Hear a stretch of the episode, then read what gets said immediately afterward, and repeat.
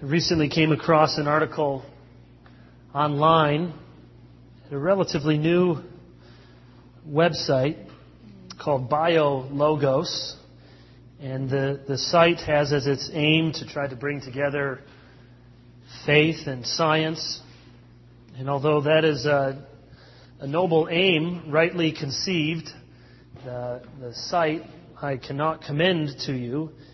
This particular article is entitled After Inerrancy Evangelicals and the Bible in a Postmodern Age. And it's a multi part article written by a professor of biblical studies at Eastern University on this website, which uh, purports to be sort of cutting edge of evangelical thinking and bringing together evangelical faith and science. And here's how the article starts. I'll just read the first few paragraphs. I write for evangelicals who either believe or suspect that our tradition has painted itself into an intellectual corner. The church has been down this road before. In the 16th and 17th centuries, it mistakenly criticized Copernicus and Galileo because their scientific views were clearly, quote, unbiblical. And just as the evidence finally came crashing down on church dogma in those days, so in ours, the facts are stacking up quickly against fundamentalist beliefs in creation science and in the kind of biblical inerrancy that supports it. While there was perhaps a period in history when evangelicals could deny the substance of these new theories because the available evidence seemed thin, it seems to me that we've now crossed an evidential threshold that makes it intellectually unsuitable to defend some of the standard dogmas of the conservative evangelical tradition. Holding fast to these old dogmas merely perpetuates the quote, intellectual disaster of fundamentalism and quote, the scandal of the evangelical mind. He continues, the intellectual cul-de-sac in which evangelicalism finds itself can be traced to many causes, but it seems clear, at least to me, that a fundamental cause of the scandal is its doctrine of Scripture. Often this doctrine involves a strict adherence to biblicism. Learned before, if you don't like something, make it an ism. Put ism on the end, you know it's bad. To a belief that the Bible provides inerrant access to the truth about everything it touches on, from biology, physics, and astronomy to psychology, history, and theology. In more progressive evangelical circles, inerrancy is sometimes defined more delicately in a way that allows the non-biblical evidence to carry more weight in our reflection. But even here, the subtle influence of inerrancy often engenders poor or at least inferior judgments about science, history, human beings, and theology. In the pages that follow, I will briefly explain why conventional evangelical understandings of Scripture simply cannot be right. I will survey some of the important resources that can help the church get its bearings in a world without biblicistic, wow, that's really bad, biblicistic inerrancy. I'm not sure what it means to be biblicistic. I'm sure it's not good. Makes inerrancy sound even worse.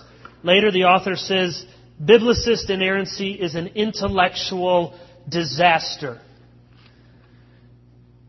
The authority of Scripture has been, for the past two or three centuries, under almost constant attack, and so it's no surprise that it would be time and again in our own day. And what we are beginning to see is more Christians even those who may want to be or see themselves growing out of the evangelical camp, questioning the full and complete inspiration of Scripture. And this means it is even more crucial that we understand and defend and celebrate, celebrate the authority of the Bible in our homes and in our churches. And tonight's text will help us do that. Turn to 2 Peter chapter 1. I've been working through this book on and off as several pe- other people have been preaching here on Sunday evening besides myself, but we come now to the end of 2 Peter chapter 1, verses 19 through 21.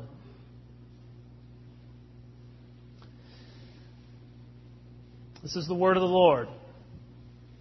And we have something more sure the prophetic word, to which you will do well to pay attention as to a lamp shining in a dark place until the day dawns and the morning star rises in your hearts. knowing this, first of all, that no prophecy of Scripture comes from someone's own interpretation. For no prophecy was ever produced by the will of man, but men spoke from God as they were carried along by the Holy Spirit. Let me just remind you how this fits into the larger argument in Peter's epistle. The letter thus far has been about godliness. In verses 3 through 11, we saw the power, the pattern, the premise of godliness. And then verses 12 through 15, Peter reminds them before he's going to die that they ought to excel in these virtues of godliness. And Peter wants to combat these false teachers who, as we'll see later in chapter 2 and 3, are arguing that sensuality is acceptable, that the Christian life can be one of license. And Peter, therefore, is exhorting the believers ignore these false teachers, pursue holiness. And one of the reasons for pursuing holiness, he says, is because of the day of the Lord. This day of climactic judgment when Jesus will return to judge the living and the dead. Salvation for his people. Judgment upon the wicked. This day you see chapter 3, verse 11, since all these things are thus to be dissolved, what sort of people ought you to be in lives of holiness and godliness, waiting for the hastening and coming of the day of God? Because God is coming back. Because Christ will return, therefore we ought to live holy and upright lives. Now the false teachers doubted. They doubted that the Lord was actually going to return in this sort of cataclysmic judgment. And so Peter is reminding them that indeed Jesus will return, and he gives them two pieces of evidence. We saw in verses 16 through 18, he appeals to eyewitness testimony. He says, We were eyewitnesses. Peter, the other couple other disciples there on the mountain of transfiguration, they saw the glory of Jesus revealed, and he understood you do not want to mess around with the glorified Christ. And he will surely come again. So he was an eyewitness to this transfiguration. And then he gives a second piece of evidence the authority of the Scriptures. And even today, in a courtroom, there are these basic kinds of evidences. The lawyer will submit documents, or the lawyer will call witnesses. And so we've seen the witnesses, now we get the documents. Now let me work through a few different interpretive questions in this passage, and then we will finish with um, some theological stakes in the ground. So look at up in verse 19. What does Peter mean when he speaks of the prophetic word? Well, I would argue that he's thinking of all of Scripture.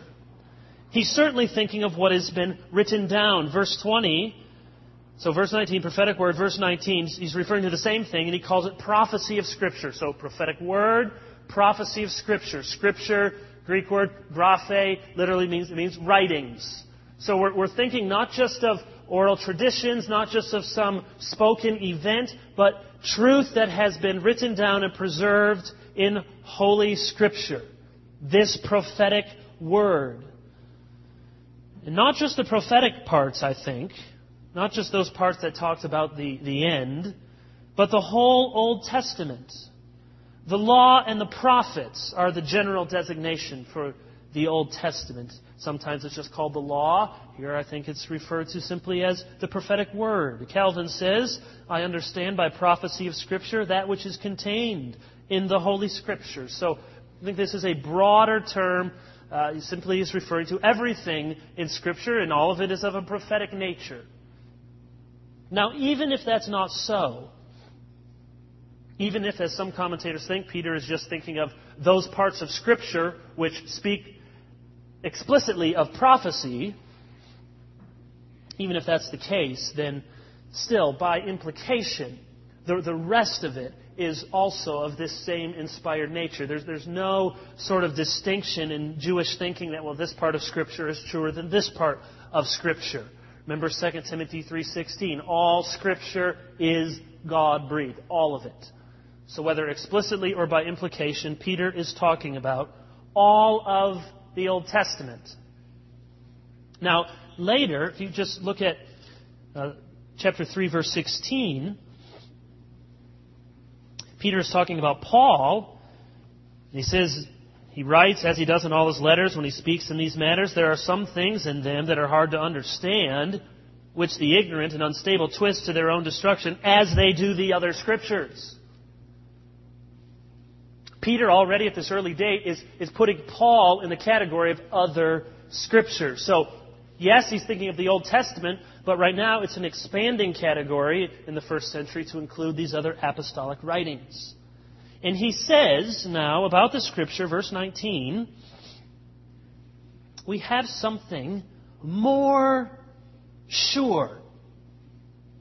Now, a lot of the commentators think Peter is saying the eyewitness testimony to the transfiguration is made more sure when it is confirmed by the prophetic word. So we saw the transfiguration. We also read about the coming of God and the end of the world. So that makes what we saw even more sure. And that's how the, the NIV translates it. We have the word of the prophets made more certain. So on this understanding, the prophets make more certain what we have here in the Transfiguration.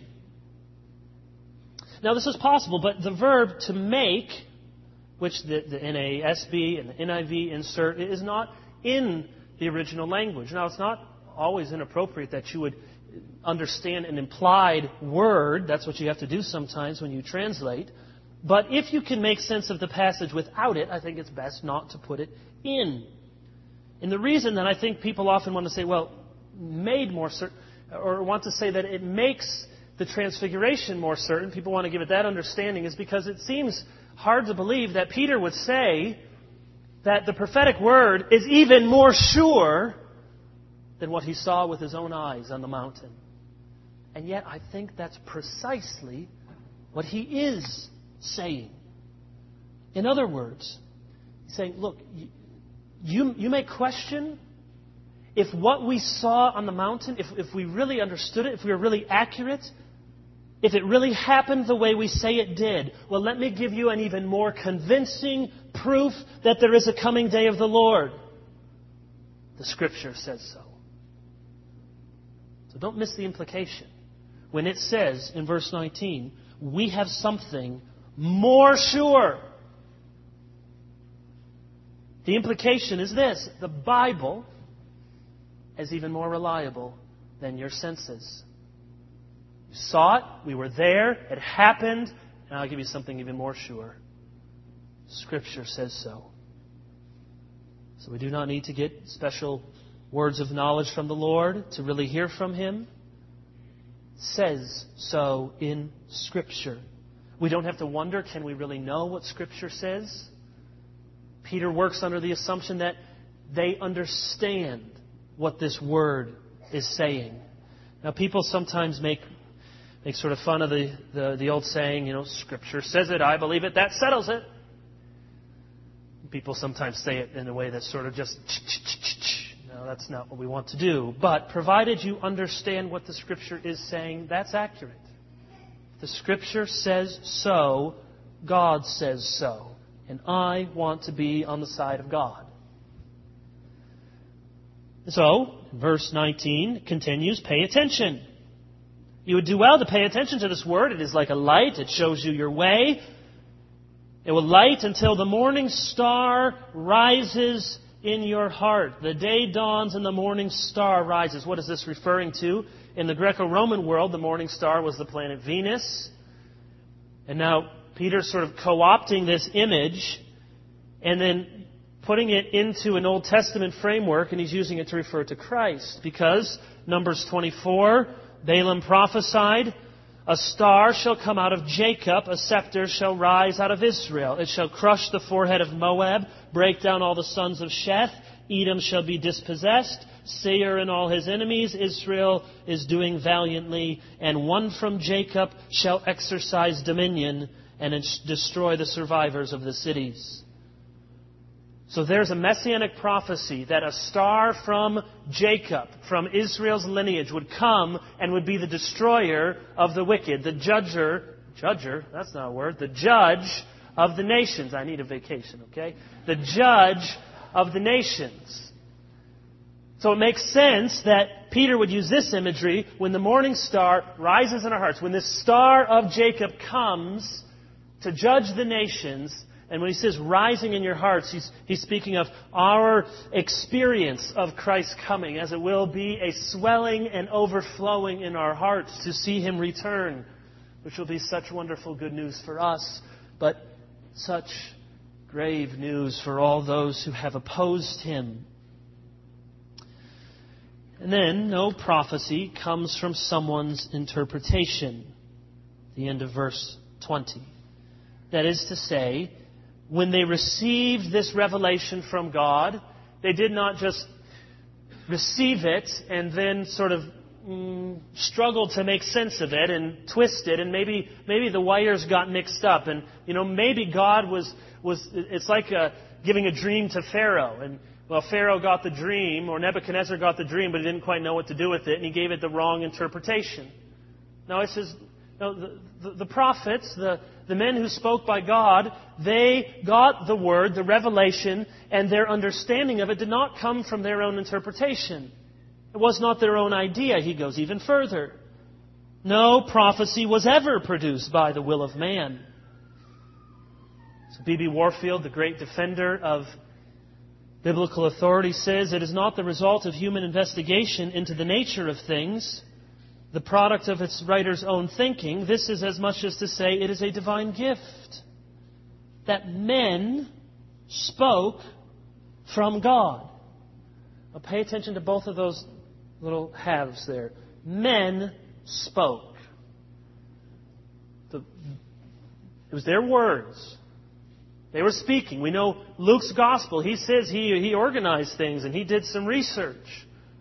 You know from even a cursory reading of the Bible that the writers have different angles. They have different take on the same events in the Gospels. They have different styles. Some are very lofty, some are very rustic. If you knew Greek, Hebrew, see, they use very different styles of writing and vocabulary.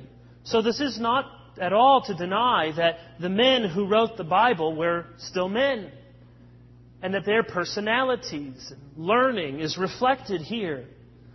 One of, one of the, the opposition, one of the objections to inerrancy that you will often hear, and it is a straw man, is what's called mechanical dictation theory.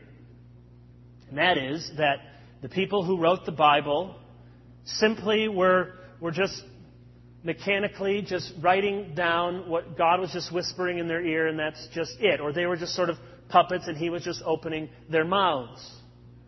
That's not the way that Christians understand it. That is sort of I mean, the way that the Muslims understand with the Quran. I've, I've yet to find, they're probably out there, but I haven't run across any evangelicals who describe inspiration in those mechanical dictation terms, and yet you always come across it when people want to object to it. They throw that straw man at you. No, we believe, theologians give the term concurrence, which means God superintending at the same time using the personalities, the gifts, the, the speech patterns, the vocabulary of the men who wrote. So men spoke. It was truly their words, but in a larger sense, it was not their words. It was from God, not just human words, divine words. Carried along by the Holy Spirit. Calvin says they dared not to announce anything of their own and obediently followed the Spirit as their guide, who ruled in their mouth as in his own sanctuary. He ruled in their mouth as in their, his own sanctuary. This verb here, carried along, is the verb phero, not you know pharaoh, but phero means to bear or to born. It's the same word used earlier in verse 21, translated produce. No prophecy was ever borne along, carried along, produced by the will of man, but men spoke from God as they were borne along, produced, carried along, same Greek verb. It's also the Greek verb used up in verses 17 and 18. For when we, he received honor and glory from God the Father, and the voice was borne to him by the majestic glory. Verse 18, we are, ourselves heard this very voice, born from heaven. So the words from heaven on the Mount of Transfiguration and the words from the prophets were carried along, born from the very same place, from God Himself. If you were there on the mountain and you heard God speak, This is my Son, listen to Him, you heard that voice, you say, That was God speaking. In the same way, Peter says, the prophetic word, even more sure, you could say, This is God speaking. So, B.B. Warfield again says this term is not to be confused with guiding or directing or controlling or even leading in the full sense of that word. It goes beyond all such terms in assigning the effect produced specifically to the active agent. What is born is taken up by the bearer and conveyed by the bearer's power, not its own, to the bearer's goal, not its own. The men who spoke from God are here declared, therefore, to have been taken up by the Holy Spirit and brought by His power to the goal of His choosing. The things which they spoke under this operation of the Spirit were therefore His things, not theirs. And that is the reason which is assigned why the prophetic word is so sure. Though spoken through the instrumentality of men, it is by virtue of the fact that these men spoke as born by the Holy Spirit that this is an immediately divine word.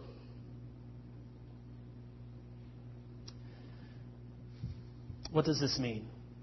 I think there are at least three theological stakes that we must put in the ground, mark out as boundaries and mark out as in this is the area in which we want to live and move and have our being. This is the area in which we will be most safe, most full, most free. Three theological stakes in the ground. Number one, the Scripture is the Word of God. Now, underline the word is.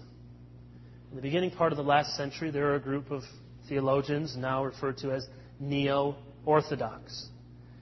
And they were responding to the out and out liberalism that had gained ascendancy in the Protestant church, and this theological liberalism, which only had an, an immanent God.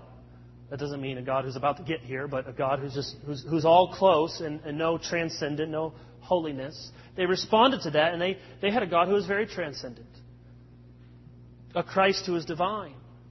So, so these men, Karl Barth, chief among them, were neo Orthodox, and they were, they were trying to recover something that needed to be recovered. But in the process, Barth and others de- developed a, a, a, an aberrant view of Scripture. And so Barth argued that the Bible contains the Word of God.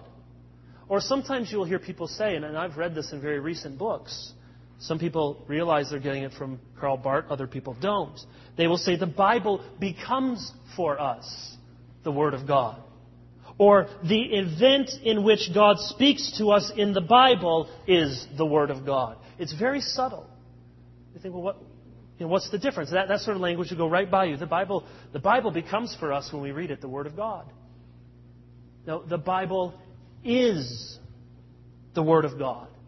Not simply when we experience it and then when the, the Spirit meets us there and in that existential moment is it the Word of God, but here, now, writings inspired, they record what men spoke as carried along by the Holy Spirit. The inspiration, therefore, is a past event, not a present or future event. It is something that has happened. This has been inspired, breathed out by God. Now, yes, we, we need the Spirit to help illumine, help us to understand. We're not absent from the Spirit's help in applying this. But this book, we're not waiting for some further act to make it inspirational to us or to make it come alive. It is living. Why does this all matter? Well, it matters because the authority then resides in the text, in the words, sentences, paragraphs of the text, not in our existential experience of those words, sentences, and paragraphs. So it is the difference between an objective and a subjective authority. And I think that people don't like the idea of the truth being written down, the Bible being the Word of God. I think people object to that because they don't like words.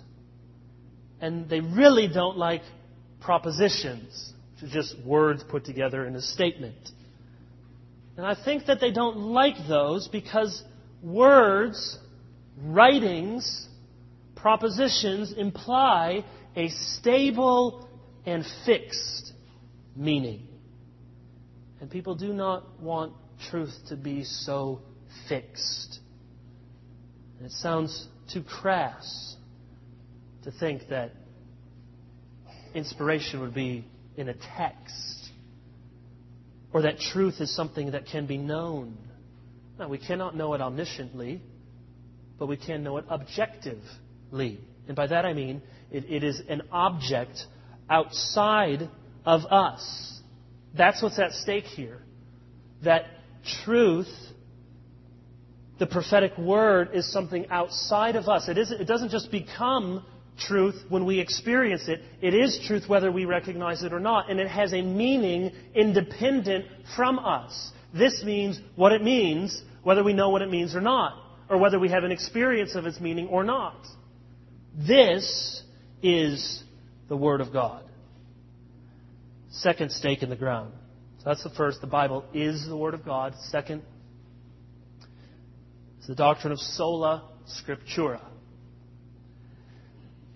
The Reformation was not at all a debate about whether Scripture made mistakes.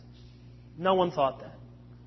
Nobody thought that in the early church. They didn't think that in the Reformation. It's not there in the contemporary Catholic catechisms. What was at stake was not whether Scripture was the Word of God, but whether Scripture alone was authoritative. So the Catholic Church had their tradition with the capital T, and that authority was to be put alongside sacred Scripture, councils, popes, the magisterium. Many, many centuries later, the, the doctrine of papal infallibility, which Protestants sometimes misunderstand that, well, you know, the Pope can't sin or whatever the Pope, you know, says. I think the Lions are going to the playoffs. Aha, you're not infallible. No, not, not just anything, but what he decrees ex cathedra from the throne, from the chair, an official pronouncement.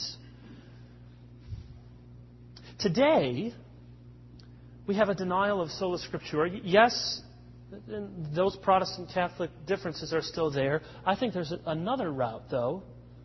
It is often said that Scripture must bow before science.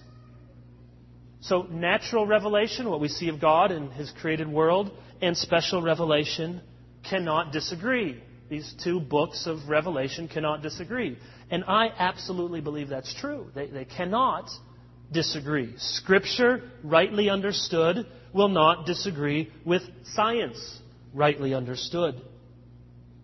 However, passages like Romans 1, Psalm 19, and this one here in 2 Peter show clearly that whatever other truth we can know, and the Bible doesn't tell us what's true about everything, whatever other truth we can know must be read through the lenses of Scripture and not the other way around.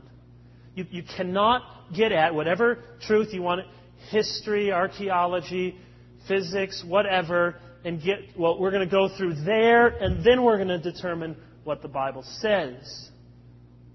Now, people often misunderstand what the Bible's trying to say, or if it's even really saying anything about the things we think it's speaking on. So, if the Bible talks about the sun rising, we don't have to believe that the, the sun actually rises and the earth is the, the center of the solar system because we understand that observational sort of remarks are appropriate. We still speak of the sun rising. But Scripture, when it's properly understood, will not disagree with any other sort of truth. But the lens through which we look at every other kind of truth must be the Bible and not the other way around. So, sola scriptura does not mean nuda scriptura. That's what one theologian said. A naked scripture. It doesn't mean that we, we totally divorce ourselves from tradition. Say, you know what? We're here and we're just going to look at the Bible like we've never looked at it before and we're going to get right back to the first century. No, that's naive. No, we're not going to do that. We're going to pay attention to what other people have thought. But we're not going to be uh, you know, dismissive of, of every other sort of discipline and be anti science or anti history. But it is Scripture alone which is the supreme final authority. Because Scripture alone is the product of men carried along by the Holy Spirit. No other book, no other witness. Scripture alone is this most sure word. Scripture alone about it can we say that it did not come from someone's own interpretation? So some people sometimes say, where do you get the doctrine of sola scriptura? It's not even in your Bible. Well, the only reason it's hard to see, not because it's nowhere, but because it's everywhere. It's everywhere assumed that there is a unique, supreme, chief, unbreakable, unbendable priority given to Scripture over other means of knowing the truth. This is a more sure word.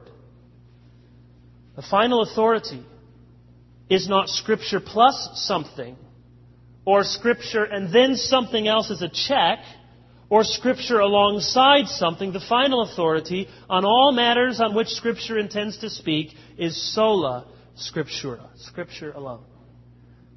And here we must take a stand, and it is difficult to do. And you may feel this. You may feel it more poignantly than I do. You feel like, well, man, that, that sounds anti science or anti intellectual or anti inquiry. And we don't want to be any of those things. But we must not allow anyone to broker any rivals to the prophetic word of Scripture. It's like Athanasius said when he was fighting for the truth about the deity of Jesus Christ. And it seemed like the whole world was against him. Contra mundum, Athanasius said. If the whole world is against me, then I am against the whole world when it comes to truth. Calvin said, Were then the whole world unanimous, and were the minds of all men united together, still what would proceed from them would be private. It would be of their own. For the Word is here set in opposition to divine revelation, so that the faithful, inwardly illuminated by the Holy Spirit, acknowledge nothing but what God says in His Word. Third stake inerrancy. There are many texts that we could look at to show that the Bible is without error. But here's the simplest argument the Scripture did not come from the will of man. We see that very plainly, black and white, in verse 21. Scripture did not come from the will of man, it came from God. And if it is God's Word, then it must be all true. Romans 3 4 tells us, Let God be true and every man a liar. Calvin, one more time, says, Thou wilt never come well prepared to read the word except thou bringest reverence, obedience, docility. But a just reverence then only exists when we are convinced that God speaks to us and not mortal men. Then Peter especially bids us to believe the prophecies as the indubitable oracles of God because they have not emanated from men's own private suggestions. So if God has spoken this, and this has errors of any kind, then we must attribute to God error. Remind you again of what I read at the very beginning. This man who says, it is now intellectually unsuitable to defend some of the standard dogmas of the conservative evangelical tradition. It is intellectual disaster, scandal of the evangelical mind. We must live in a world without biblicistic inerrancy. J.I. Packer warned against this 15 years ago. He said certain people get, get scared with the word inerrancy. They, they, they want the Bible to still have some authority. They don't want to dismiss it altogether. They, but, but it just seems to them as if the Bible does not fit the facts the facts of science or the facts of psychology or, or the facts against Scripture itself. And they fear also that inerrancy stands for the worst of biblical scholarship, the worst of intellectual rigor, and so they, they run away from it. Packer says they are frightened of certain mental attitudes and stances which they feel the word inerrancy is linked to. And they fear that it obscures the Bible's main message and is a bar, a bar to the way to the best in biblical scholarship. Specifically, they hear inerrancy the claim is challenging all corners to find mistakes in Scripture if they can, which, so they think, is an improper diverting of interest from the great issues of the gospel to the minutiae of biblical harmony and from believing proclamation to rationalistic apologetics.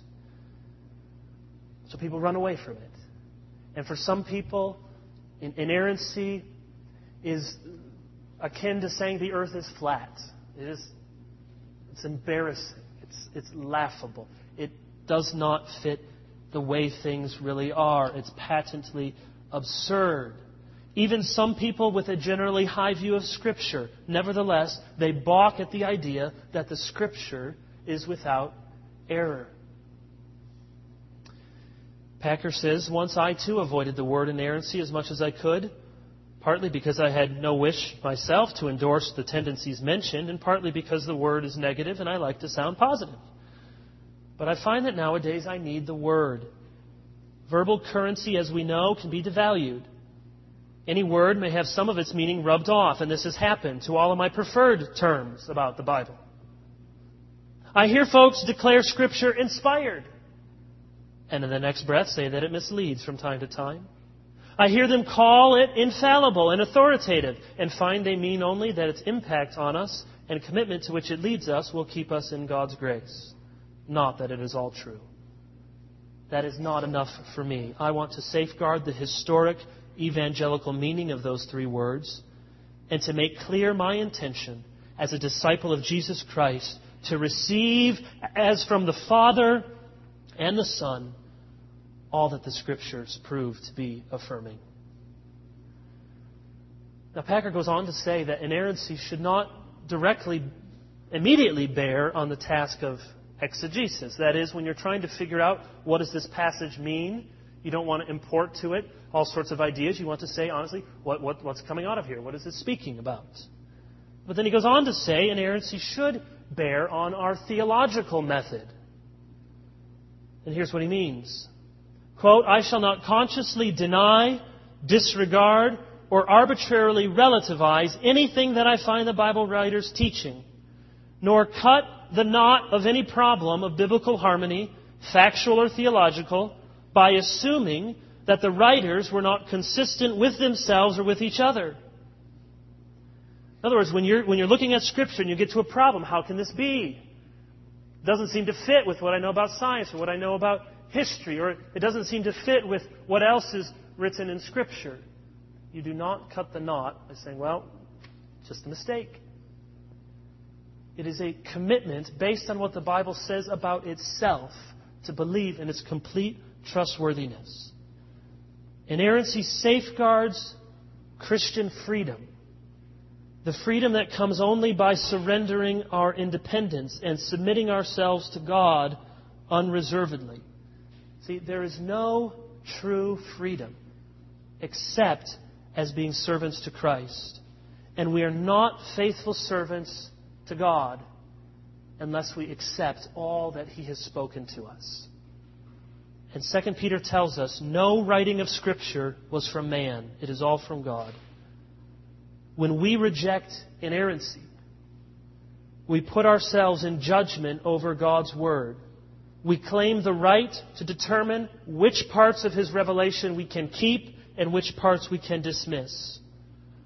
If we deny inerrancy, we are forced to accept one of two conclusions.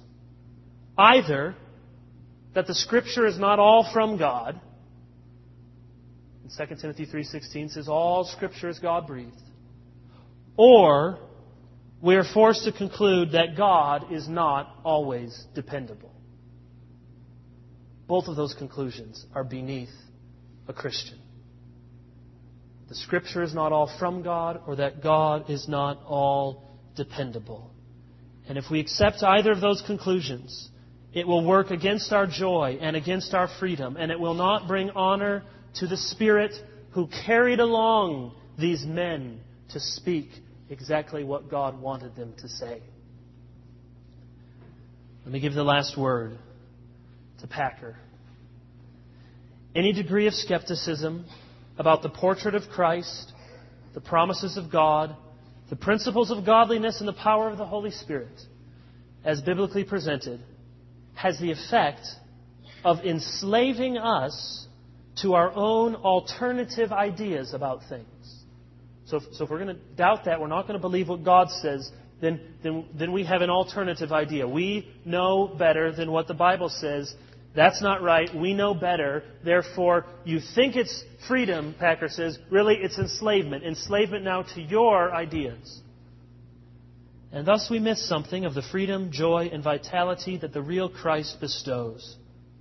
God is very patient and merciful, and I do not suggest that those who fall short here thereby forfeit all knowledge of Christ, though I recognize that when one sits loose to Scripture, this may indeed happen.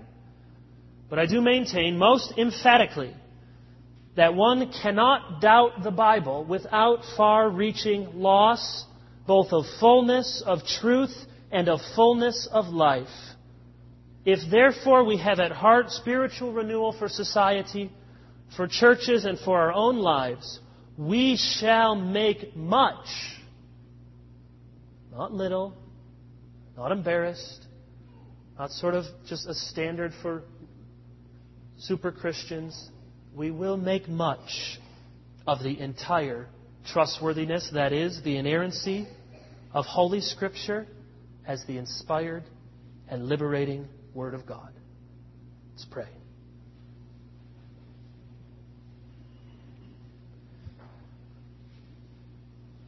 Oh, holy book divine.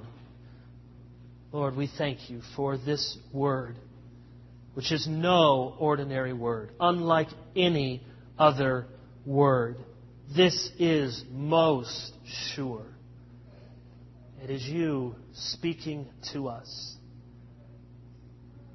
How often do we want to just hear from you? We want you to, to speak audibly to us, and we have right in front of us every day. We're so blessed in a language we can, we can understand with thousands of resources, the internet at our disposal, and sermon after sermon to help unlock the treasures of this word which you have spoken and inspired.